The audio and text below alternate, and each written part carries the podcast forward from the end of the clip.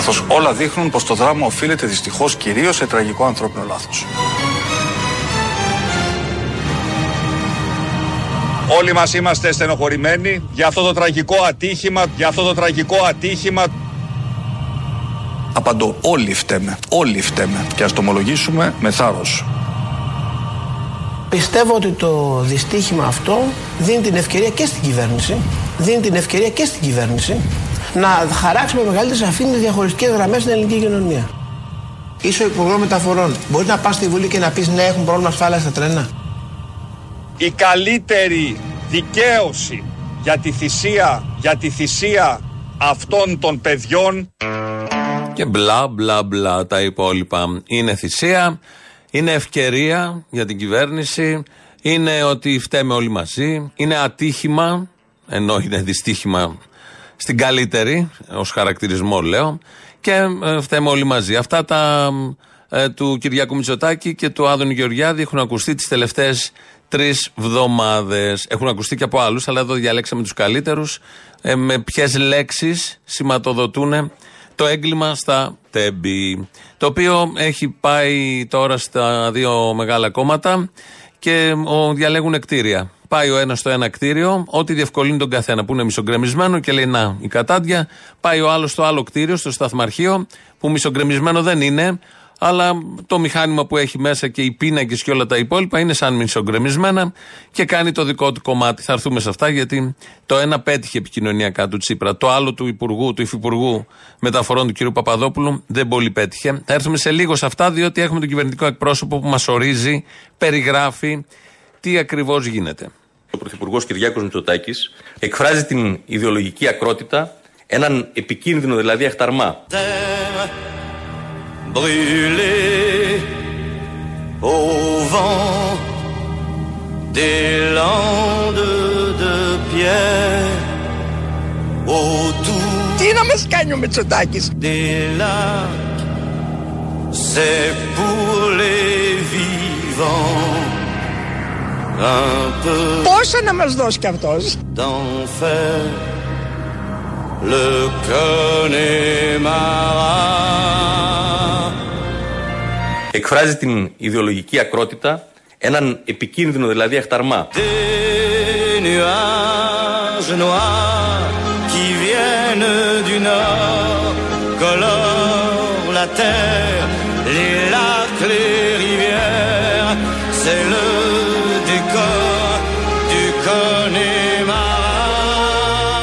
Ρε παιδιά, δεν, κάνετε σαν να μην έκλεισε η οικονομία δύο χρόνια η παγκόσμια και να μην είχαμε τίποτε. Είχαμε, είχαν σωθεί όλα τα πράγματα. Δεν βρίσκανε μπουλο αυτά, ε, βίδες.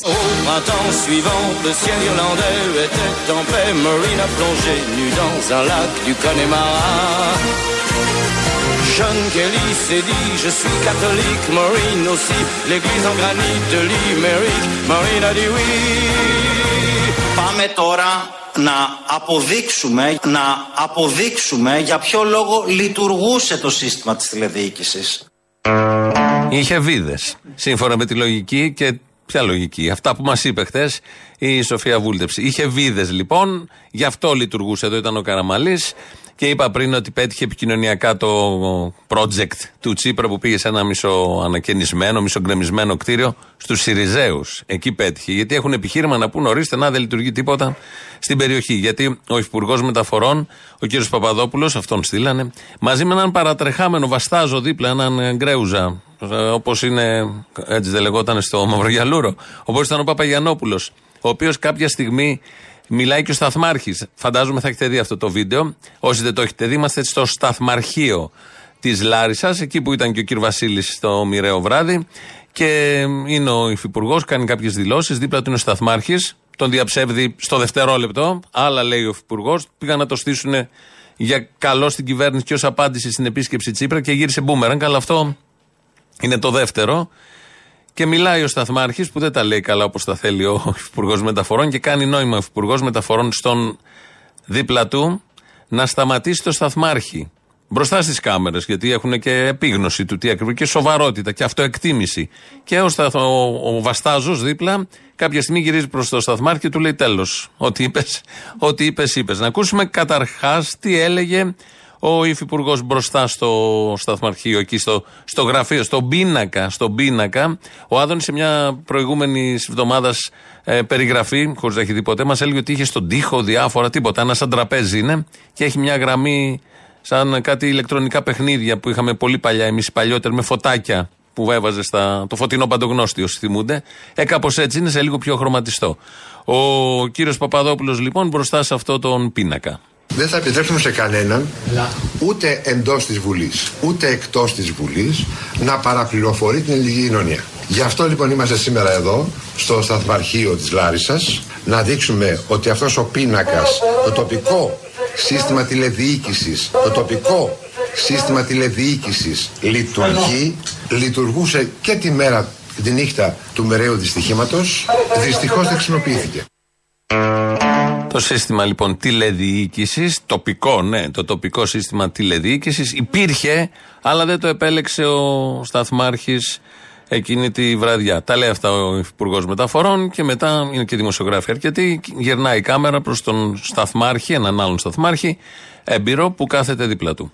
Αυτή τη στιγμή έχουμε μια, μια χάραξη δρομολογίου από την είσοδο του σταθμού μέχρι την έξοδο. Αυτό είναι τηλεδιοίκηση. Αυτό δεν είναι τηλεδιοίκηση. Είπαμε είναι τοπικός χειρισμός. Δεν είναι τηλεδιοίκηση. Δεν υπάρχει τηλεδιοίκηση αυτή τη στιγμή. Δεν είναι τηλεδιοίκηση. Δεν υπάρχει τηλεδιοίκηση αυτή τη στιγμή. Εδώ είναι τοπικός χειρισμός. Το μοιραίο βράδυ υπήρχε τηλεδιοίκηση. Υπάρχει ο τοπικός χειρισμός. Τηλεδιοίκηση. Αυτό είναι. Ο τοπικός χειρισμός. Δεν είναι τηλεδιοίκηση. Είναι τοπικός χειρισμός, είπαμε. Είναι, Είπαμε βλέπει για 8 χιλιόμετρα. Σας το είπα για 8 χιλιόμετρα. 5 χιλιόμετρα από εδώ και πέρα βλέπει. Βλέπει 3,5 χιλιόμετρα περίπου από την έξοδο του σταθμού και 1,5 περίπου χιλιόμετρο με 2 από το νότιο του Αν υπήρχε τηλεδιοίκηση, πόσο θα έβλεπε; Μέχρι το πλατή. Αυτό με την τηλεδιοίκηση. Τηλεδιοίκηση είναι αυτό που συμβαίνει και στη χώρα. Πιστεύουμε ότι έχει σταθμάρχη και πιστεύουμε ότι έχει και τα, το πλαίσιο, τα μηχανήματα, τον εξοπλισμό για να διοικηθεί η χώρα. Αλλά γίνεται με τηλέ. Τηλέ, όπως είπε και ο Πλεύρης το πρωί, οτιδήποτε είναι με τηλέ είναι από μακριά. Τηλέφωνο, τηλεόραση, τηλεπάθεια και διάφορα άλλα τέτοια. Τι λένε πάντως τηλεδιοίκηση και δίδεται μια εικόνα ενός οργανωμένου κράτους που παρακολουθεί τα πάντα. Αν ίσχυε αυτό στα αεροπλάνα, το είπε πολύ ωραίο ο Σταθμάρχης, γιατί είναι λέει 3,5 χιλιόμετρα από τη μία πλευρά και 1,5 χιλιόμετρα από την άλλη πλευρά από το σταθμαρχείο της Λάρισας. Αν ίσχυε αυτό στα αεροπλάνα, ο πύργος ελέγχου του Βενιζέλος θα έλεγχε μέχρι την Κάριστο το αεροπλάνο, μετά ό,τι να είναι, και θα έλεγχε και μέχρι το Σούνιο το αεροπλάνο και μετά ό,τι να είναι. Αυτό λοιπόν, σε αναλογία προφανώς, ε, το θεωρούν ε, οι κυβερνώντες τηλεδιοίκηση. Που ήταν τόσο τέλειο σε τοπικό επίπεδο, λες και έχει σημασία να είναι σε τοπικό, ε, που όμως δεν το χρησιμοποίησε εκείνο το βράδυ ο Σταθμάρχης. Του είχαν δηλαδή όλο τον εξοπλισμό, όλες τις δυνατότητες, τις τεχνικές, αυτές που προβλέπονται και τον άφησαν μόνο το εκείνο το βράδυ τον έρμο αυτόν, έρμος και πολλούς χαρακτηρισμούς ακόμα. Και το να πατήσει τα κουμπιά και με, είχαμε τα γνωστά αποτελέσματα. Όλο αυτό με την τηλεδιοίκηση, με την επίσκεψη Τσίπρα, με την επίσκεψη την ίδια μέρα του Υφυπουργού Μεταφορών και όλο αυτό το μπάχαλο που έγινε στο σταθμαρχείο, οι εικόνες με τον Μπούμαν, γιατί πήγε ο Αλέξης Τσίπρας εκεί, είχε κάμερες, είχε επίσης ένα συνταξιούχο δίπλα του, του ΟΣΕ, το κλασικά ωραία πράγματα, ο οποίος ξεναγούσε τον Αλέξη Τσίπρα και είχε στην επίσκεψη και έναν ε, μπούμαν, αυτός που κρατάει το μικρόφωνο στις ταινίες από μακριά, από ψηλά για να πιάνει όλα τα πλάνα. Και οι δύο καταστάσεις είναι ενδεικτικές των δύο κομμάτων, πώς διαχειρίζονται όλα τα θέματα στη χώρα, όσο σοβαρά και αν είναι, ακόμη και αν έχουν μέσα νεκρούς οι δύο αυτές εικόνες, τα δύο αυτά βίντεο που βλέπουμε από χτες μέχρι και σήμερα μας απασχολούν και αναλύουν όλοι οι δημοσιογράφοι από χτες τι σημαίνει τηλεδιοίκηση. Και για πόσα χιλιόμετρα υπήρχε τηλεδιοίκηση και αν πάτησε το κουμπί της τηλεδιοίκησης και τι συνέβη με την τηλε από μακριά διοίκηση. Όλο αυτό απασχόλησε και το δελτίο ειδήσεων του Μέγκα χτες βράδυ και είχαμε μια ωραία εικόνα. Είναι καλεσμένος ο κύριος Οικονόμου, κυβερνητικός εκπρόσωπος. Το παρουσιάζει η Ράνια Τζίμα και παραδίπλα στο άλλο παράθυρο είναι ο Γιάννης Πρετεντέρης. Ο Πρωθυπουργός τι γνώριζε για όλη αυτή την κατάσταση στον ΟΣΕ; Ο Πρωθυπουργός γνώριζε ότι οι ελληνικοί σιδηρόδρομοι είχαν προβλήματα. Ο Πρωθυπουργός γνώριζε τις προσπάθειε. Ο Πρωθυπουργός γνώριζε ότι τα τρένα πηγαίνουν τυφλά σε ένα μεγάλο τους κομμάτι. Ο Πρωθυπουργός γνώριζε ότι υπήρχαν αδυναμίες σε μεγάλο κομμάτι του σιδηροδρομικού δικτύου εξαιτίας της μη ολοκλήρωσης αυτής της υποδομής. Μεγάλες αυτό... αδυναμίες θα πει ότι εσείς πιστεύατε ως κυβέρνηση, ο Πρωθυπουργός και όσοι είστε κάτω από αυτόν, ότι τέσσερα χρόνια τώρα οι πολίτες ήταν ασφαλείς που μπαίνανε σε αυτά τα τρένα; Για να είναι ασφαλεί οι πολίτε, κυρία Τζίμα, υπήρχαν ασφαλιστικές δικλείδε. Εκεί που δεν υπήρχε Ναι, το αλλά σύστημα να τι της- έγινε τώρα. Άρα δεν ήταν ασφαλείς οι πολίτες, αλλά εσείς δεν το είχατε καταλάβει. Εκεί που δεν ήταν ε, το σύστημα τηλεδιοίκησης πλήρως αναπτυγμένο, υπήρχαν ασφαλιστικές δικλείδε από τον κανονισμό του ΕΣΕ, του ΟΣΕ βεβαίως. Υπήρχε ο πίνακας που θα έπρεπε να εφαρμοστούν συγκεκριμένα πράγματα, τα οποία δεν ακολουθήθηκαν. Προφανώ και ο Πρωθυπουργός ήξερε ότι το έργο έχει μείνει πίσω και προφανώς κάναμε ό,τι περνούσε από το χέρι μας για να επιταχύνουμε και από το 75% που είχαμε καταφέρει να πάμε από το 18% που παραλάβαμε από το ΣΥΡΙΖΑ να πάμε γρήγορα στο 100%.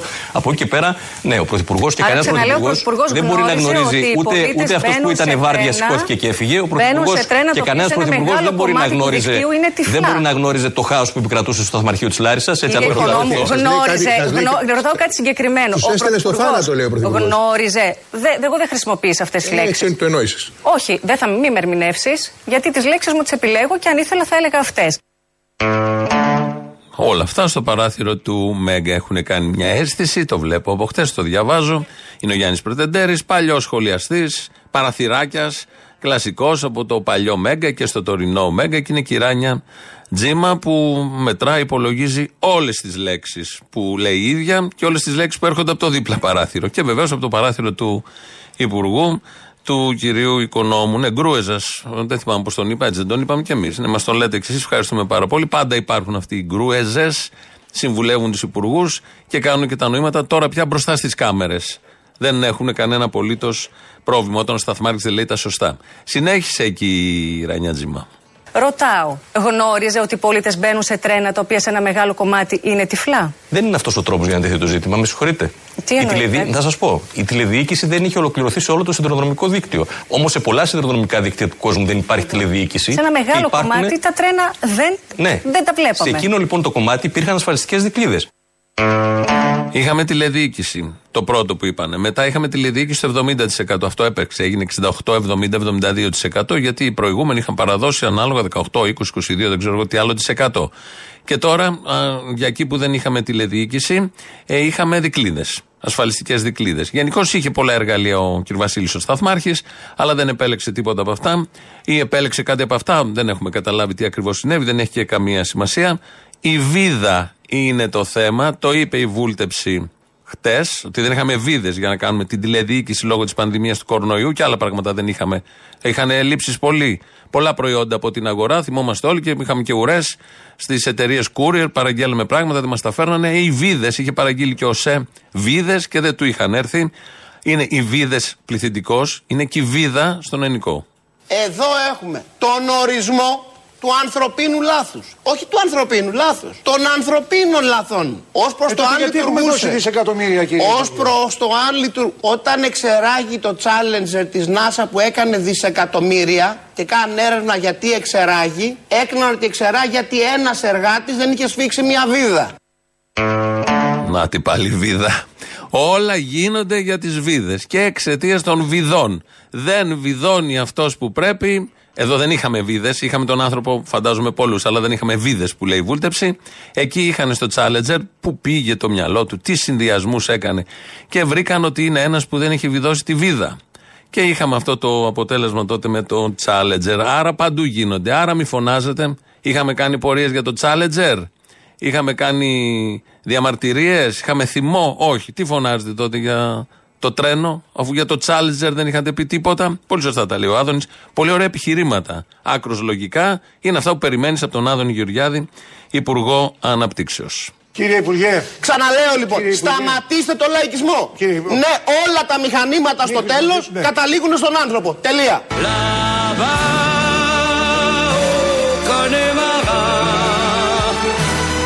Σταματήστε το λαϊκισμό. On sait tout le prix du silence. Σταματήστε το λαϊκισμό. Là-bas, au Connemara, on dit que la vie c'est une folie et que la folie ça se danse. Πάμε λοιπόν τώρα. άρα δεν είχαμε Στη σύστημα Γερμανία πριν από το 2018 ένα τρένο εκτοχιάστηκε, άνθρωποι πέθαναν με τηλεδιοίκηση γιατί ο Σταθμάρχης έπαιζε βιντεοπαιχνίδι. Είπε κανένας εκεί ότι πρέπει να παραιτηθεί η Μέρκελ. Άρα δεν φταίει μόνο ο Έλληνας σταθμάρχης, φταίει και ο Γερμανός σταθμάρχης. Μαζί με την Ελληνίδα Βίδα και μαζί με τη Γερμανίδα Βίδα και την Αμερικανίδα Βίδα και άλλα τέτοια. Ένα πολύ ωραίο μήνυμα μου στέλνει εδώ ένας ακροατής και λέει: Αυτό που λες με τα φωτάκια, σε εισαγωγικά όπως το παγώ, είναι ο μιμικός πίνακας. Η διάγραμμα έχει ελάχιστες δυνατότητες τηλεεπέμβασης και χρησιμεύει κύρια για να εποπτεύεις και όχι για να επεμβαίνεις. Και αυτό έδειξαν με τον Υφυπουργό. Η τηλεδιοίκηση, π.χ. Σκάντα, μου το γράφει εδώ, θέλει τουλάχιστον μία οθόνη η οποία εναλλάσσεται ανάλογα την περιοχή της εποπτείας και της δράσης, πολύ προγραμματισμό και αισθητήρες και δίνει τη δυνατότητα τηλεεπέμβασης. Στο τέλος, συμπληρώνει ο φίλος εδώ ακροατής, θα βγάζουν κουνέλια από τα καπέλα και θα μας τα πασάρουν για τηλεδιοίκηση. Μα αυτό κάνουν ήδη, δεν κατάλαβες. Ποιο τέλος. Έτσι ξεκίνησαν. Στην αρχή έτσι έχουν ξεκινήσει και μας δείχνουν και ένα τραπέζι ουσιαστικά με αυτά τα φωτάκια που λέω εγώ που είναι ο μιμικός όπως το λες εσύ εδώ πίνακας, χωρίς δυνατότητα παρέμβασης. Και πάντα νομίζω βλέπει μόνο το τρένο που έχει διώξει ο σταθμάρχης της Λάρισας, όχι το άλλο που ερχότανε από την άλλη πλευρά, γιατί δεν έχουμε ολοκληρωμένο σύστημα. Όπως πήγανε παρουσιάσει χθες ο κ. Παπαδόπουλος, υφυπουργός, και έμεινε με το μηχάνημα στο χέρι, γιατί και κόβανε τον σταθμάρχη των άλλων δίπλα. Τα θετικά όμως της ημέρας, γιατί έχουμε και θετικά, προχωράει η κοινωνία. Δεν θα την κρίνουμε την κυβέρνηση μόνο από τον ΟΣΕ και από τα τρένα. Έχουμε όλους τους άλλους δείκτες που είναι τέλειοι. Τέλειοι. Βγήκε ο κύριος Σταϊκούρα σήμερα και κυρίως η οικονομία είναι το ισχυροχαρτί και αυτόν. Βγήκε ο κύριος Σταϊκούρα σήμερα το πρωί να μας πει για το πώς πάει η οικονομία με τις τράπεζες, γιατί κλονίζεται λίγο πλανήτης, αν έχετε καταλάβει. Μια τράπεζα αγοράζει την άλλη. Και να δούμε στο τέλος πώς θα μετακυλιστεί όλο αυτό στους ε, καταθέτες, γιατί ο καπιταλισμός έχει ρίσκα. Και τα τελευταία χρόνια, ένα 5-6 χρόνια, έχουμε ένα ρίσκο σε παγκόσμιο επίπεδο μέχρι να έχει το τελικό ρίσκο. Όλα αυτά όμως δεν είναι της παρούσης, θα μείνουμε στα θετικά. Αυξήσεις είναι το θέμα. Στο, το πρωί στο Sky βγήκε ο κύριος Σταϊκούρας. Είχε προηγηθεί ρεπορτάζ με τους μπακαλιάρους ε, στην αγορά που τους ε, βρήκε ο συνάδελφος εκεί με 20 ευρώ. Ο μπακαλιάρος αυτός της 25η Μαρτίου είχε και κάτι πιο φθηνού, αλλά έχει μέχρι 19,80 περίπου 20 ευρώ. Αυτό λοιπόν το θέμα. Ο Δημήτρης Οικονόμου το θέτει στον κύριο Σταϊκούρα και απάντησε πολύ αισιόδοξα, όπως θα ακούσετε, καθαρά όμως, ο κύριος Σταϊκούρας. Θα δούμε ε, κάποια στιγμή κάμψη τη ακρίβεια, κύριε Υπουργέ, γιατί παρακολουθούμε τις τιμές καθημερινά. Ε, πια δεν μπορεί να τις πλησιάσει ο κόσμος. Ακόμα και για τον μπακαλιάρο, που είναι αυτό που λέγαμε το ψάρι του φτωχού, έχει φτάσει 20 ευρώ ο μπακαλιάρος. Αυτό που βλέπουμε και θα δούμε είναι με μειωμένο ρυθμό να αυξάνονται οι τιμές. Α, μάλιστα. Αυξήσεις θα συνεχίσουμε να έχουμε. Μείωση της- των αυξήσεων δηλαδή. Μείωση Αυτό των μας αυξήσεων. Όταν λέμε πληθωρισμό 4,5%. Άρα όχι ουσιαστική μείωση των τιμών. ουσιαστική μείωση των τιμών δεν θα δούμε. Ούτε καν σταθεροποίηση. Ούτε καν σταθεροποίηση δεν θα δούμε. On y vit encore au temps des Gaëls et de Cromwell, au rythme des pluies et du soleil, au pas des chevaux. Ούτε καν σταθεροποίηση δεν θα δούμε. On y croit encore aux monstres des lacs qu'on voit nager certains soirs d'été et replonger pour l'éternité. Ουσιαστική μείωση των τιμών δεν θα δούμε. On y voit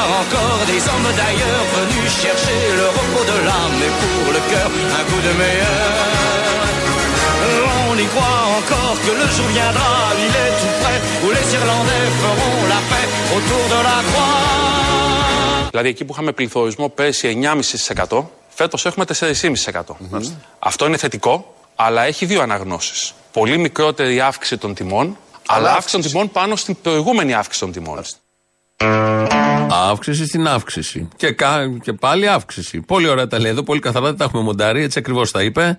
Ρωτούσαν οι έρμοι δημοσιογράφοι εκεί, ο Παυλόπουλος και ο Οικονόμου, μειώσεις, αυτό, τίποτα. Αυξήσεις, θα έχουμε και άλλες αυξήσεις. Δεν προβλέπεται τίποτα, γιατί είναι η αύξηση πάνω στην αύξηση. Και γιατί γίνεται όλο αυτό, γιατί όλο αυτό ανάγεται στην, ε, στον πυρήνα της θεωρίας του καπιταλιστικού συστήματος όπως θα ακούσουμε τώρα και γιατί έχουμε άλλη μία κρίση πάνω στις προηγούμενες κρίσεις τώρα έχουμε νομισματική. Μέσα στον κορονοϊό, γιατί για πρώτη φορά 90.000 δανειολήπτες ενήμεροι πλήρωσε το κράτος, ο κρατικός προπολογισμό, ένα σημαντικό ποσοστό των δόσεών τους. Σήμερα αυτό δεν μπορούμε να το κάνουμε, γιατί το απαγορεύει η νομισματική πολιτική, καταγράφοντας αυτά τα δάνεια ως κόκκινα. Λίγο να αντιληφθούμε. Άρα οι τράπεζες τι μπορούν να κάνουν; Να Δηλαδή, αντιληφθούμε σε- λίγο ποιο είναι το ζήτημα. Πώς η μπορούν να νομισματική πολιτική σε αυτή την κρίση, σε σχέση με την προηγούμενη κρίση, θέλει να περιορίσει τη ρευστότητα. Θέλει να περιορίσει την κατανάλωση. καταλαβαίνουμε, βεβαίως. Θέλει να περιορίσει την κατανάλωση. καταλαβαίνουμε, βεβαίως. Θέλει Για να να πέσει περιορίσει τον τον πληθωρισμό.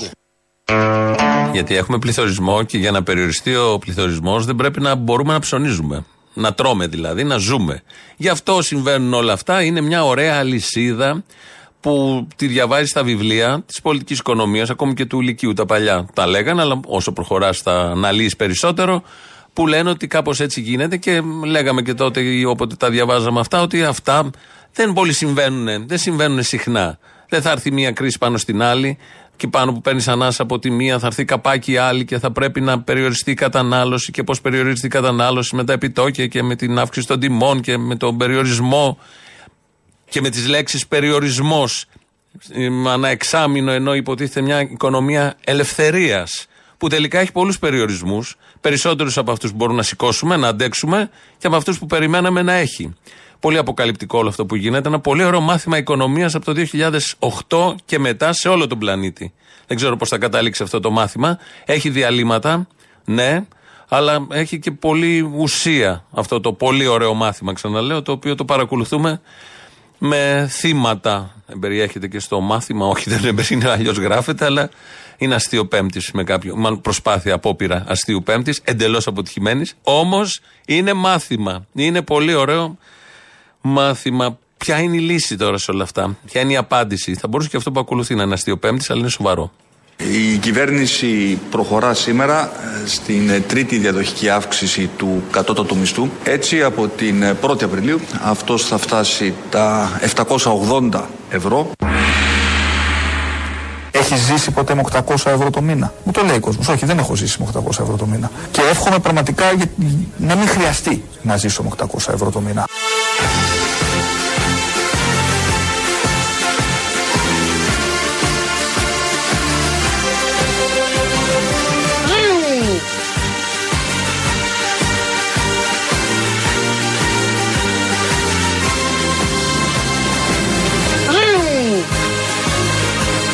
Έτσι λοιπόν η αύξηση του κατώτατου μισθού είναι το θέμα. Με 800 ευρώ όμως να μην εύχεστε να ζει ο ίδιος. Για τους άλλους έχει κανονίσει ούτε καν 800. 780 σε αυτή τη φάση. Και στέλνει εδώ με ένα μήνυμα Κροατή και λέει και στο Challenger για τον Άδωνη, θα πω γιατί έχει μια άλλη χαρά, έναν άλλο χαρακτηρισμό. Για τον Άδωνη πάλι ένας εργάτης έφταιγε που δεν έσφιξε τη βίδα. Ποτέ δεν φταίει κάποιος άλλος εκτός από εργάτη. Εννοείται. Ωραία η παρατήρησή σου, αλλά προφανώς ε, πάντα ένας φταίει που δεν κάνει και πάντα είναι από τα κατώτερα οικονομικά στρώματα και αυτό τους ενοχλεί για πολλούς λόγους. Το θέμα έγκλημα στα τέμπη συνεχίζεται, απασχολεί, συζητιέται όχι μόνο με τα σοου που κάνουν και ο ένας και ο άλλος, με τα κτίρια της τηλεδιοίκησης, το σταθμαρχείο και όλα τα υπόλοιπα, τα πολύ χαζά και ανούσια και ε, πολύ φτωχά επικοινωνιακά επίσης, γιατί προσπαθούν με τέτοιες εικόνες να τσιμπήσουν ψήφους ή να παραμείνουν στα ποσοστά που ήταν πρώτεμπον. Γιατί υπάρχει μια ψηλοκατηφόρα και στους δύο μεγάλους. Μεγαλύτερη στην κυβέρνηση, μεγαλύτερη στην κυβέρνηση, μόνο πάντα με τις δημοσκοπήσεις που υπάρχουν. Αλλά όχι άνοδο και με ελαφριά πτώση και για τον δεύτερο. Η μητέρα μιας ε, διασωθήσας ε, επιβάτης του τρένου ήταν, η κόρη της. Θα ακούσουμε εδώ τη μητέρα, την κυρία Ελένη Καραδιαμαντή. Τα θύματα τι να πω. Δεν έχω να πω κάτι. Απλώς ε, οι πολιτικοί να σταματήσουν να παίζουν παιχνίδια επάνω στις ψυχές των παιδιών και των ανθρώπων που χάθηκαν. Θα έπρεπε να ντρέπονται. Δεν έχουν ούτε τσίπα, ούτε ευθυξία, τίποτε. Τίποτε. Εμένα το παιδί μου ήταν στο τρίτο βαγόνι. Ήταν τραγικό. Αυτά που μου περιγράφει εμένα το παιδί μου, απορώ πώς βγήκε από εκεί πέρα μέσα ζωντανό. Αυτό που έζησε εκείνο το βράδυ η Εύη και όλα τα παιδιά, το όλος ο κόσμος που ήταν σε αυτό το τρένο, ήταν τραγικά. Η Εύη καταρχήν νομίζανε τα παιδιά ότι εκτροχιάστηκε το τρένο. Δεν καταλάβανε κάτι. Όταν βγήκανε μετά και είδαν τις φωτιές, τότε καταλάβανε. Ήταν ευτυχώς με ένα συνάδελφό της, γυρνούσαν μαζί από την Αθήνα και αυτό το παιδί την έβγαλε μέσα από το βαγόνι. Αν δεν ήταν αυτό το παιδί, μένα το παιδί μου θα και μέσα. Όπως και κάηκαν τόσοι άλλοι άνθρωποι μέσα αυτό το τρένο. Κάθε άτομο εκεί βοηθούσε το ένα το άλλο και βγήκανε. Δεν την βοήθησαν οι πυροσβέστες. Οι πυροσβέστες την τα βοηθήσανε μόνο για τα ρίξανε σκηνιά για να ανέβουν πάνω. Είχε ένα κάτι σαν λόφος και εκεί τα ρίξαν τα σκηνιά και ανεβήκαν τα παιδιά. Εμένα το παιδί μου βγήκε από το παράθυρο, πέρασε, ξύρθηκε κάτω από το τρένο της εμπορικής αμαξοστοιχείας, καταξεσκίστηκε. Έχει δύο μεγάλα τραύματα στην πλάτη, καμένα ήταν τα μαλλιά της. Δεν θα έπρεπε να τρέπονται όλοι αυτοί που βγαίνουν και μιλάνε. Τροπή τους παίζουν πολιτικά παιχνίδια πάνω στις ψυχές των παιδιών που χάθηκαν, των ανθρώπων. Ένα σχόλιο για όλα αυτά που βλέπουμε τις τελευταίες μέρες και που νομίζω θα δούμε ε, τις επόμενες μέρες. Και σήμερα το βράδυ, Κυριάκος Μητσοτάκης, στο Σταύρο Θεοδωράκη, σύμφωνα με αυτά που έχουν γράψει στο Twitter, απαντάει σε θύματα, ερωτήσεις θυμάτων. Δεν ξέρω πώς θα είναι το στήσιμο, αλλά ήδη από χτε κυκλοφορούν κάτι φωτογραφίες που είναι ο Κυριάκος Μητσοτάκης ποζάρει σε διάφορες γωνιές του Μαξίμου και στο γραφείο του και τον φωτογραφίζει, τον τραβάει με την κάμερα ο Σταύρος Θεοδωράκης και όλους αυτούς και τους δύο αυτούς τους τραβάει ένας άλλος πάλι με την κάμερα και την. Γενικώς βρήκε χρόνο ο Κυριάκος Μητσοτάκης μέσα στο πένθος και όλους τους καημούς να φάει μισή μέρα με γυρίσματα με μακιγιάζ, με στισίματα, με φώτα. Όλο αυτό απαιτεί κάποιες ώρες. Πάμε, ξαναπάμε για να φτιαχτεί το προφίλ που έχει κλονιστεί κάπως. Αν θα φτιαχτεί, θα τα λέμε αύριο τέτοια ώρα. Τι ακριβώς θα συμβεί το βράδυ. Σαν σήμερα το 1921, 21 Μαρτίου, γεννήθηκε ο Μανώλης Χιώτης. Σαν σήμερα το 1970, 21 Μαρτίου, πέθανε ο Μανώλης Χιώτης. Μία μέρα νομίζω ήταν Φλεβάρης, Μάρτης του 70 ε, όλο στο τόπεδο είμαστε μέσα, κοιμόμαστε όλοι. Και κάποιος φρουρός, γιατί εδώ υπήρχαν οι πύργοι, άκουσε ένα τραγούδι δικό μου. Και με ξύπνησε, μου λέει, κύριε Μίκη, λέει, κάποιοι τραγουδάνε δικά σας τραγούδια. Βγήκα λοιπόν και ήρθα εδώ. Φύσαγε λίγος αέρας και με, το, με τον αέρα ερχόταν το ροδόσταμο. Ήταν μια παρέα, τρει-τέσσερι άντρες, μια γυναίκα και βάδιζαν αργά στο μόλο. Εγώ γνώρισα τη, από το ύφος που τραγουδούσε μου ήρθε το χιό της. Κατάλαβα την θεά, δεν ήμουν βέβαιος. Αυτοί όμως βάδιζαν με έναν τρόπο επίσημο θα λέω. Αργά, ερωτελεστικά έβλεπαν προς εμάς και προχωρούσαν. Σιγά σιγά άρχισαν να ξυπνούν και οι άλλοι κρατούμενοι και γέμισε εδώ όλο το, το σειρματόπλεγμα από τους κρατούμενου και έφυγε και ένας ονοματάρχης από το διοικητήριο και πήγε εκεί. Είδαμε ότι μιλούσαν μαζί, δεν τον έπεισε το γιώτη και τον άφησαν. Α, φύγαμε εμείς. Την άλλη μέρα μαθαίνουμε από τον τύπο ότι ο Μανώλης Σιώτης είχε πάει στο Νοροπό το απόγευμα, γύρισε στο σπίτι του στον Νοροπό και έπαθε καρδιακή προσβολή και πέθανε. Σε πόντισα ροδόσταμο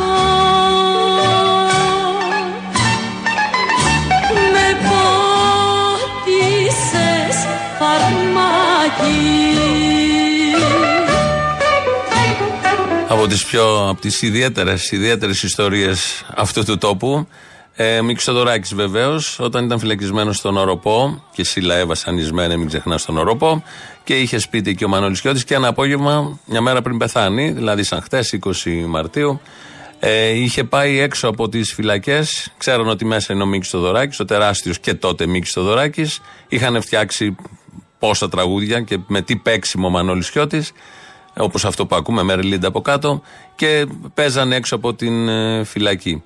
Ε, την διηγήθηκε την ιστορία ο Μίκης Θοδωράκης. Εδώ Ελληνοφρένια, πάμε να ακούσουμε το πρώτο μέρος του λαού, κολλάνε και οι πρώτες διαφημίσεις.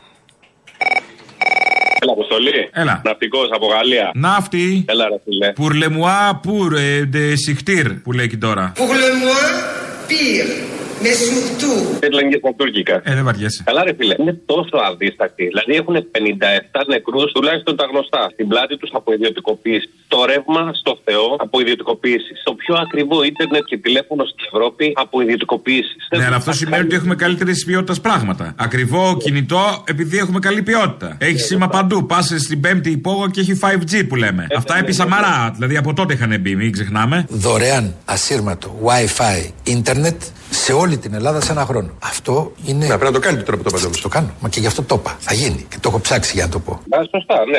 Άρα τι γκρινιάζετε. Πληρώνεις ακριβά τη ΔΕΗ, αλλά κοίτα το φως, τσάμπα και η λάμπα. Έχουμε καλύτερο φως από άλλους. Και αν δεν έχεις καλό φως, πώς θα σου κάνει μετά εντύπωση στο σκοτάδι; Και επειδή σου λέω ότι θέτεις για θέμα ποιότητας, επειδή είμαι ηλεκτρολόγο. Δεν το λες τόσο καιρό που θέλει κάποιο να μου αλλάξεις τα φώτα; Ε, εντάξει, Τέλος πάντων, ναι, κάτι άλλο δικά μου, για πες. Οι τάσει και οι συχνότητες που παίζουν στο δίκτυό μας κάτω στην Ελλάδα, τα χάλια τους τα μαύρα. Τώρα ντροπή, τα παραλέτε. Εν πάση περιπτώσει, και μετά από όλα αυτά βγαίνουν και επιμένουν ότι για όλα φταίει ο δημόσιος υπάλληλος, ξέρω εγώ, το τελευταίος τροπό κτλ. Για όλα αυτά δεν έχουν καμία ευθύνη. Τίποτα, μηδέν. Είναι το λιγότερο καθάρματα. Δηλαδή δεν μπορώ να σκεφτώ μια λέξη να μπορεί να του ταιριάζει κάπως καλύτερα. Χειρότερα μπορώ να σκεφτώ πολλές. Θα μου βάλεις πολλά μπίπ όμως. Δεν γίνεται. Κουντούμαλαρά μου. Αγάπη μου. Ψυχή μου είσαι. Είσαι στην καρδιά μου. Που είσαι ρε; Εδώ να. Ήθελα να πάρω τηλέφωνο τόσες μέρες και λέω και τι να πω ρε που. Τι να πω. Τι σκάτα είναι αυτά, ρε φίλε. Το μυαλό μας έχει καεί. Είμαστε κάθε μέρα μέσα στη στεναχώρια. Μας έχουν γαμίσει πατόκορφα. Άρα πάει εξαιρετικά το έργο της κυβέρνησης. Ο στόχος έπιασε. Ό,τι και να πεις θα στο γυρίσουν τούμπα. Έχουν και αυτό το μαλάκα το Γεωργιάδη, ο οποίος η δουλειά του είναι να λέει αυτά που όλοι οι άλλοι θα ντρεπόντουσαν. Πιστεύω ότι το δυστύχημα αυτό δίνει την ευκαιρία και στην κυβέρνηση να χαράξει με μεγαλύτερη σαφήνεια διαχωριστικές γραμμές στην ελληνική κοινωνία. Όχι, η δουλειά του είναι άλλη. Η δουλειά του είναι να φέρει την ανάπτυξη στον τόπο. Όρσε, μαλάκα που το πίστεψε. Το ήξερα, αλλά τι να πεις. Είναι μια στεναχώρια, ρε φίλε, τώρα τόσο καιρό. Τέλος πάντων, το μόνο που έχω να πω είναι ότι μόνο βγαίνοντα στους δρόμους. Τίποτα. Όλα μου τα χρόνια έμεινα εντάξει, μωρέ, πού να βγω, πού να βγω, τι να κάνω. Τώρα βγήκα και θα συνεχίσω να βγαίνω. Είδες, μέσα στεναχώρια και όλα αυτά να και κάτι θετικό. Να Έτσι και αλλάζει η αυτά, ψυχολογία, για- αγάπη μου γλυκιά. Έτσι αλλάζει όταν αποφασίζεις εσύ. Η ψυχολογία, φίλε, είναι το πρώτο βήμα. Πάντα πρέπει να κάνεις το πρώτο βήμα. Μόλις κάνεις το πρώτο βήμα, όλα γίνονται μετά. Όλα έρχονται. Καλησπέρα, Αποστόλη. Καλησπέρα, εγώ. Σε έφυγα στο ρέστινο, ήταν φοβερός. Να σε καλά. Ήμουν αυτός που ρώτησε αν πήγα σε πορεία και σου είπα όχι και είπες θα πάω στο Ράκλειο. Σε είχα δει και στα Χανιά πέρυσι και με φώναζε Νέα Δημοκράτη πριν σου ΣΥΡΙΖΑ. Είσαι πάρα πολύ καλός και ήρθε η κοπέλα μου και ο πατέρας μου. Να είστε καλά. Να σε καλά, εσύ να σε καλά. Και εσείς, να είστε καλά. Ευχαριστώ Όχι, πάρα εσύ να πολύ σε πούμε. καλά. Είσαι τέλειος. Φιλιά. Και λίγα λες. Αποστολή. Έλα. Τι έγινε, ρε, μεγάλη καλημέρα. Καλημέρα να πούμε. Προσπαθώ μετά δύο μέρες που έγινε το ατύχημα, άκουσα την κυρία Ντόρα και είπε ότι καταστράφηκε ο Καραμαλής. Ο κύριος Καραμαλής, ο οποίος παρετήθηκε αμέσως και είναι κατεστραμμένος ο άνθρωπος αυτή τη στιγμή. Ναι, ναι, είναι κατεστραμμένος. Και ξέρεις, μου ήρθε να σπάσω τη τηλεόραση, γιατί δεν άντεξα να την ακούω άλλο. Και πήρα τέλος πάντων να συμπαρασταθώ και εγώ στο πόνο του κυρίου αυτού, νου, Καραμαλής. Του καστραμένου. Να κάνουμε μια συναυλία για την καταστροφή του Καραμαλή. Θα ήθελα να ανακαλέσετε αμέσως. Είναι ντροπή. Στηρίξτε τα κατεστραμμένα. Γιατί λέμε μόνο τα καμένα. Ο, από τι είναι αυτή ρε, εσύ; Ο Κούλης είπε προχθές και ήταν και εδώ στη γειτονιά μου και το άκουσα και σαλτάρισα τελείως να πούμε. Μαρουσιώτης είσαι; Ναι, ναι. Εντάξει. Μαρουσιωτημένο στο Μαρούσι, ρε παιδί μου. Α, γαμπρός, κατάλαβα. όχι, όχι. Τον άκουσα και τρελάθηκα. Δηλαδή, έλεος, τι άλλο να φτιάξουν. Αυτά έχουν φτιάξει όλα. Όλοι μαζί θα πάμε μπροστά παρά τις δυσκολίες να αλλάξουμε την Ελλάδα. Έχουν διαλύσει τα νοσοκομεία, έχουν διαλύσει τις συγκοινωνίες, έχουν τι άλλο να φτιάξουν. Τι άλλο αυτά. Και ο Θεός κάποια στιγμή ξεκουράστηκε. Ε, στον Καλαμούκη και τους συναυτό ότι η επανάσταση δεν γίνεται ούτε με συναυλίες ούτε με συνέδρια. Η επανάσταση με τι γίνεται, με κυβερνήσεις που υπογράφουν μνημόνια; Νομίζω με όπλα στην Κούβα ήταν 11.000 οπλισμένοι. Άνετα μαζεύεται 11.000. Με όπλα έγινε η επανάσταση. Πάντως ούτε με συναυλίες ούτε με συνέδρια. Εγώ έχω ακούσει με μνημόνια γίνεται.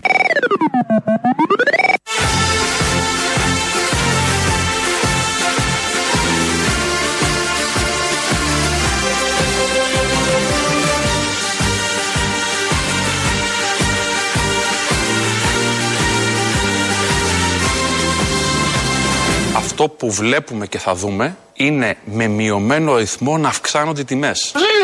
Α, μάλιστα. Αυξήσεις θα συνεχίσουμε να έχουμε. Μείωση της- των αυξήσεων δηλαδή. Μείωση Το των να αυξήσεων. Όταν λέμε πληθωρισμό 4,5%. Άρα όχι ουσιαστική μείωση των τιμών. ουσιαστική μείωση των τιμών δεν θα δούμε. Ούτε καν σταθεροποίηση. Ούτε καν σταθεροποίηση δεν θα δούμε. Σε ευχαριστώ Παναγία. Και το καλάθι, κύριε, και όλα αυτά που βγαίνει κάθε πρωί, αν δεν αναλύει το σταθμαρχείο της Λάρισας, ο Άδωνης Γεωργιάδης, κύριε, δεν θα ισχύσουν, δεν θα γίνουν. Και ότι είμαστε στην τάδε θέση της Ευρώπης σε σχέση με άλλες χώρες και ανεβαίνουμε και πάλι γινόμαστε καλύτεροι μέχρι που να γίνουμε πάλι επικεφαλεί στην τέταρτη βιομηχανική που είμαστε, στην τέταρτη βιομηχανική επανάσταση. Όλα αυτά που ακούμε τόσο καιρό, ειδικά για το θέμα των αυξήσεων και της ακρίβειας, τίποτα. Δεν έχουμε φως. Όπως λέει ο αρμόδιος υπουργός, ο Χρήστος Θαϊκούρας. Ρωτάει ένας ακροατής πώς μπορούμε να σας ακούμε στη Θεσσαλονίκη. ελληνοφρένια.net.gr Το επίσημο site του ομίλου Ελληνοφρένια. Εκεί μας ακούτε τώρα live και μετά ηχογραφημένους. Στο YouTube το Ελληνοφρένια Official. Το τηλέφωνο δεν το είπαμε πριν. Επικοινωνία είναι 2.11.10.80.880. Ξέρετε ποιος απαντάει εκεί όταν πάρετε τώρα τηλέφωνο. Ο Δημήτρης Κύρκος ρυθμίζει τον ήχο.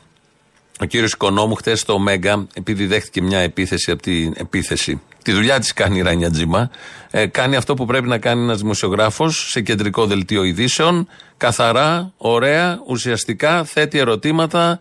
Θέτει και δεύτερο και τρίτο ερώτημα από την παπάντζα που θα πει ένας πολιτικός. Δεν κολώνει και κάνει ερωτήσεις. Και τα βάζει και με τον παρακαθήμενο πρετεντέρι δίπλα. Επειδή είχε δεχτεί λοιπόν αυτή την αυτονόητη πίεση, κάποια στιγμή έχασε τα μετρήματα.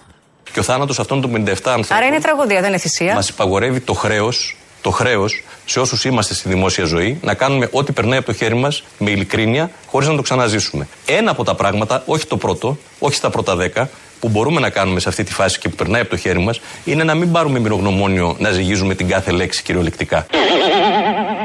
Είναι να μην πάρουμε μυρογνωμόνιο να ζυγίζουμε την κάθε λέξη κυριολεκτικά. Μυρογνωμόνιο που ζυγίζουμε τις λέξεις και με τη ζυγαριά μετράμε τις γωνίες, τις μοίρες. Λεπτομέρεια τώρα μέσα σε όλα αυτά που γίνονται, αλλά ε, είχε μια αξία. Δείχνει και την πίεση που δέχεται ένας πολιτικός και πόσο άνετα νιώθει όταν γίνονται απανοτά τέτοια ή πολλοί αταβισμοί όπως λέμε, αυτά τα ε, α, ου, μέχρι να απαντήσει. Ενώ σε άλλες εκπομπές βλέπεις πόσο καθαρά κυλάει, πόσο άνετα κάθεται, απλώνεται και τον καφέ δίπλα. Πάει για συνέντευξη μια ώρα στην καφετέρια. Θα τα πούμε εκεί με τους φίλους και θα φύγουμε. Αυτά έχουμε συνηθίσει. Το άλλο είναι πιο πρωτότυπο, οπότε μας κάνει σε όλους μας ε, λίγο εντύπωση. Λάος τώρα, μέρος δεύτερον. Γεια σου, Αποστολή μου. Γεια. Τι κάνετε, καλή εβδομάδα. Καλή εβδομάδα. Λοιπόν, Αποστολή, ξέρεις τι σκέφτομαι με όλα αυτά που ακούω. Μήπως όλοι μας να κάνουμε μια πορεία να ζητήσουμε συγγνώμη από τους πολιτικούς μας που μας ζητάνε συγγνώμη και εμείς πρέπει να αντιφάμε τη συγγνώμη, βραστή, τηγανιτή, δεν ξέρω πώς, αλλά τους έχουμε αδικήσει ρε γαμότο. Μήπως να τους ζητήσουμε μια δημόσια συγγνώμη, επειδή τους λέμε καριόλιδε και πουστιδές. Σας παρακαλώ πολύ. Εγώ δεν σας εμπιστεύομαι. Καταρχάς θα κατεβείτε κάτω για συγγνώμη και θα λέτε πάλι αυτό το κακό το σύνθημα. Όχι. Άκου, η ελληνική γλώσσα είναι ζάμπλουτη και καριόλιδε Σαν τους Έλληνες. και πούστη και όλα. Ντροπή. Για τους Έλληνες. Ναι, είναι ζάμπλουτη και η γλώσσα σαν τους Έλληνες. Ζάμπλουτη, ε. Α, τι ωραία, τι καλά. Καλέ, αφού ανέβασε τον ε, βασικό μισθό. Από την ε, 1η Απριλίου αυτός θα φτάσει τα 780 ευρώ. Παρακαλέσα την Παναγιά Για να είσαι πάντα ευτυχισμένος Τι λέμε τώρα; Ναι, ναι, αυτό πάλι, αυτό το τυράκι πάλι. Τώρα πάει, τώρα φτάνουν. Τώρα δηλαδή είναι αυτό το 10 ευρώ που έλειπε για να βγάλεις το μήνα. Τώρα το βγάζεις. Κοίταξε, είναι μεικτά, δεν είναι καθαρά. Να το ξέρουμε αυτό. Έτσι να μην πανηγυρίζουμε πάρα πολύ, γιατί είναι μεικτά. Τα μεικτά που πάνε, μωρή στι κρατήσεις για να πάρεις μεγάλη σύνταξη. Τα ξέρουμε όλοι αυτά. Άμα θα πάρω εγώ σύνταξη, θα έρθει ο ουρανός κάτω και η γη πάνω. Τέλος πάντων, κατακαημένη ρούμελη με από τη σύνταξη. Αλλά να τους ζητήσουμε. Ε, είσαι μια η εξαίρεση. Οι άλλοι δεν έχουν παράπονο. Εγώ. Αφού ψηφίζουν Μητσοτάκη, άρα. Εγώ ψηφίζω Μητσοτάκη, ρε, δεν Όχι, ψηφίζω Μωρή, αυτοί που ποτέ. ψηφίζουν, όσοι Α, ψηφίζουν. εμένα ένας γέρος μου έκανε μάρς στη λαϊκή προχτές, αλλά και εγώ δεν κόλωσα. Έφαγε μια κλωτσιά εκεί που έπρεπε να τη φάει. Στα αρχίδια. Ε, πού αλλού. Επειδή τα λες με το όνομά τους, ναι. Έλα, να είσαι Ναι. καλά. Ναι, και εσύ να είσαι καλά. Άντε, Έλα, γεια, όχι φιλάκια, εσύ. φιλάκια. Έλα ρε Αποστολή, επιτέλους ρε. Είναι η τρίτη εκπομπή που χάνω ρε γάμο. Γιατί τη χάνεις; Ε, γιατί παίρνω, παίρνω, παίρνω, πάει δύο η ώρα. Ωραία, δεν μπορείς με το ένα αυτή να παίρνεις να ακούς το τούτ και με το άλλο αυτή να ακούς την εκπομπή; Είμαι δίδυμος και όταν ακούω κάτι θέλω να το ακούω τελείως. Καταρχήν. Α, είναι χαρακτηριστικό το διδήμον αυτό; Ακριβώς. Δεν ήξερα, συγγνώμη. Είμαι ο μικροτσούτσουνος από το Ηράκλειο. Που Είσαι μικροτσούτσουνος, ακόμα μικροτσούτσουνος, μωρέ. Δεν μεγαλώνει αυτό τελείως. Στα 56 μου τώρα θα μεγαλώσει. Ρε Αποστόλη με δουλεύεις. Λοιπόν, καταρχήν, να το πω να τα ακούσει όλη η Ελλάδα. Θα το πω συλλαβιστά. Συγχαρητήρια. Όποιος δεν πάει στην παράσταση του Αποστόλη, από εδώ και πέρα στις παραστάσεις που θα κάνει, θα είναι το λιγότερο αφελής και βλάκας και χαζός. Δεν ξέρετε τι χάνετε. Μα σας παρακαλώ, το Όσοι- παραλέτε. Ο Σταμάτα, άφησε με, μην με κόψεις. Όσοι δεν έχετε πάει, πρέπει οπωσδήποτε να πάτε. Αποστολή, συγχαρητήρια με όλη την καρδιά μου. Σου μιλάω ειλικρινά, μιλάω πάρα πολύ σοβαρά. Κάνεις απίστευτη δουλειά, την οποία πρέπει να συνεχίσεις. Είσαι μοναδικός. Είσαι νούμερο ένα τελείως. Δεν μπορώ να πω κάτι άλλο. Κρατάω αυτό το συγχαρητήρια το συλλαβιστό που μου θυμίζει Άδωνη. Δημοψήφισμα. Δημοψήφισμα! Επειδή έλειψα δυόμιση χρόνια, αν δεν άκουγα, για τους λόγους που ξέρεις που έφυγα Αθήνα, ξαναγύρισα κάτω κτλ. Τέλος πάντων. Θέλω να μου λύσεις, ρε αγόρι μου, καλό μια απορία. Αυτός ο Μαρκόνι τι είναι; Εγώ είμαι ο Μαρκόνι, ο επιστήμονας πέθανε. Υποθέτω σύντροφος της Λουκά. Μετανιώστε, είστε, είστε ζωντανοί νεκροί Μα μπάρω. Ο Τζεντάι. Δεν ξέρω, δηλαδή εγώ είμαι σίγουρος ότι είναι εγκόμενη με τη Λουκά. Ο Τζεντάι. Ο Τζεντάι πρέπει να ψήφισε καμένο απλά. Τι το παίζετε, Τζεντάι της Δημοκρατίας. Χρυσαυγίτη πρέπει να είναι ο Τζεντάι. Δεν ξέρω. Και ένα τελευταίο. Το κουνούμαλο ε, βγήκε από εκείνη που σας έβριζε; Όχι, όχι, από άλλον βγήκε. Από άλλο. Ναι. Στα διάλογο ανώμαλοι όλοι. Κουμουνι, κουμούνια ανώμαλα, όλα κουνούμαλα. Έχω πάρει και ακούω όλες τις εκπομπές από το Σεπτέμβριο του 20. Α, έχω πάθει μεγάλη ζημιά. Α, Λοιπόν, έχει και εσύ για το αρρώστηση άλλο, και εσύ. εντάξει. Πάει. Σαν τον άλλο που το ακούει με καθυστέρηση. Κατάλαβα. Λοιπόν, όλοι, όλοι, όποτε έχει παράσταση ο Αποστόλης, δεν πρέπει να μείνει άνθρωπος που να μην τη δει. Είναι έργο τέχνης. Κάτι σαν την Γκερνίκα. Ένα κεφάλι εδώ, ένα πόδι εκεί, ένα χέρι εκεί. Έργο τέχνης. Σήμερα λοιπόν είναι Παγκόσμια Μέρα Ποιήση. Κάθε χρόνο, 21η Μαρτίου. Τη γιορτάζουμε. Θα ακούσουμε δύο ποίηματα, ας τα πούμε έτσι. Ναι, το πρώτο είναι στρατευμένη τέχνη. αραμπάδες και καρούλια, ραπανάκια και μαρούλια, μια παντόφλα στο κρεβάτι, βάσανα που έχει η αγάπη, ωραία που είναι η λιβαδιά, χωρίς καμιά αιτία. Αυτό ήταν η στρατευμένη τέχνη. Τώρα ακολουθεί ποιητική συλλογή. Τα έχουμε μαζέψει όλα σε ένα από τον κύριο Φανφάρα. Αγαπητοί φίλοι, ο κύριος Φανφάρας θα μας κάνει τη μεγάλη τιμή να μας απαγγείλει ένα ποίημα από την τελευταία ποιητική του συλλογή Λέλαπες.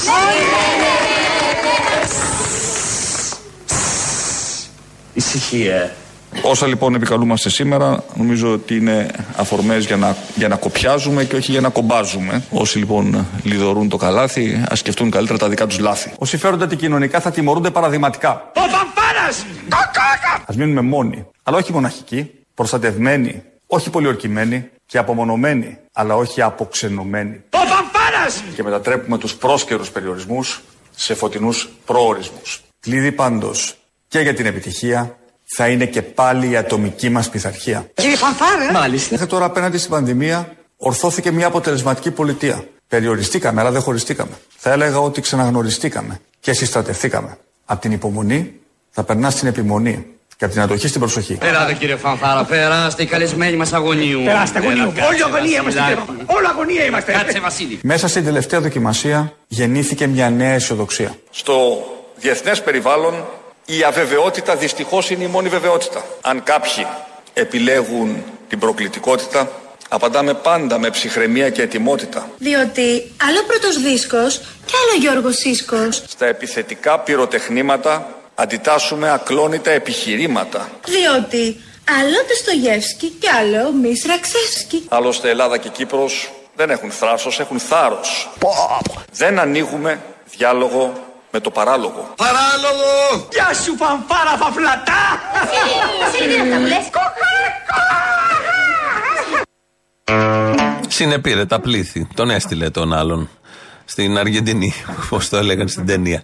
Εδώ λοιπόν, ο- ο- ωραία αποσπάσματα. Είναι ποιητική συλλογή, είναι μάζεμα, συμπίλημα του Κυριάκου Μητσοτάκη από διάφορους λόγους. Είναι ο ίδιος λογογράφος που του γράφει τους λόγους, ενώ είναι πρωθυπουργός τα τελευταία τέσσερα χρόνια.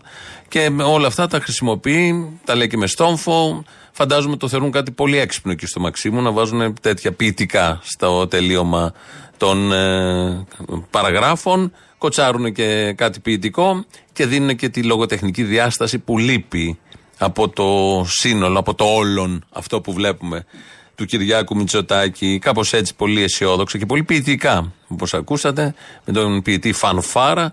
Τελειώσαμε και σήμερα, τρίτο μέρος του λαού. Κολλάνε διαφημίσεις. Μαγκαζίνο μετά. Εμείς τα υπόλοιπα αύριο. Γεια σας.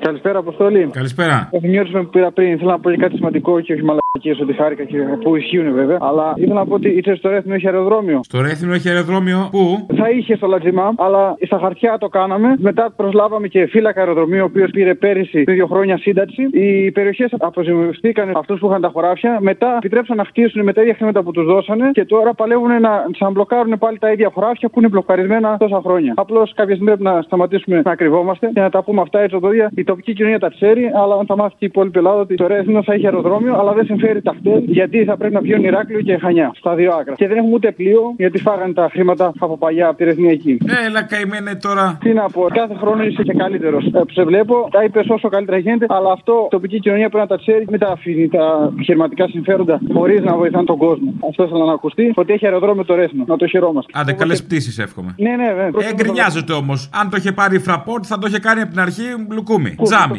Όπως και του Ηρακλείου. Δώσ' το στη Φραπόρτ, σκοτεινιά, μπαίνεις εκεί πέρα σε πια κάνει η ψυχή σου. Ξέρουμε ιδιωτικές εταιρείες, τα ξέρουμε αυτά. Άλλη μέρα θα βλέπεις. Θα μπορούσε να έρθει κατευθείαν στο Ρέθινο με αεροπλάνο. Αλλά δεν έτυχε. Δεν πειράζει, έτσι κι αλλιώς εγώ ήρθα με το ιδιωτικό ελικόπτερό μου. Α, έχεις λεφτά εκεί στα κουνούμαλα. Ναι, μωρέ, ξέρεις πώς αυτά.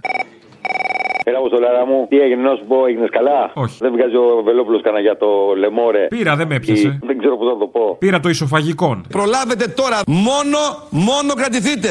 29 ευρώ. Αυτό, έκανε τίποτα; Όχι, όχι, δεν ξέρω. Ή μήπως τελημέρε.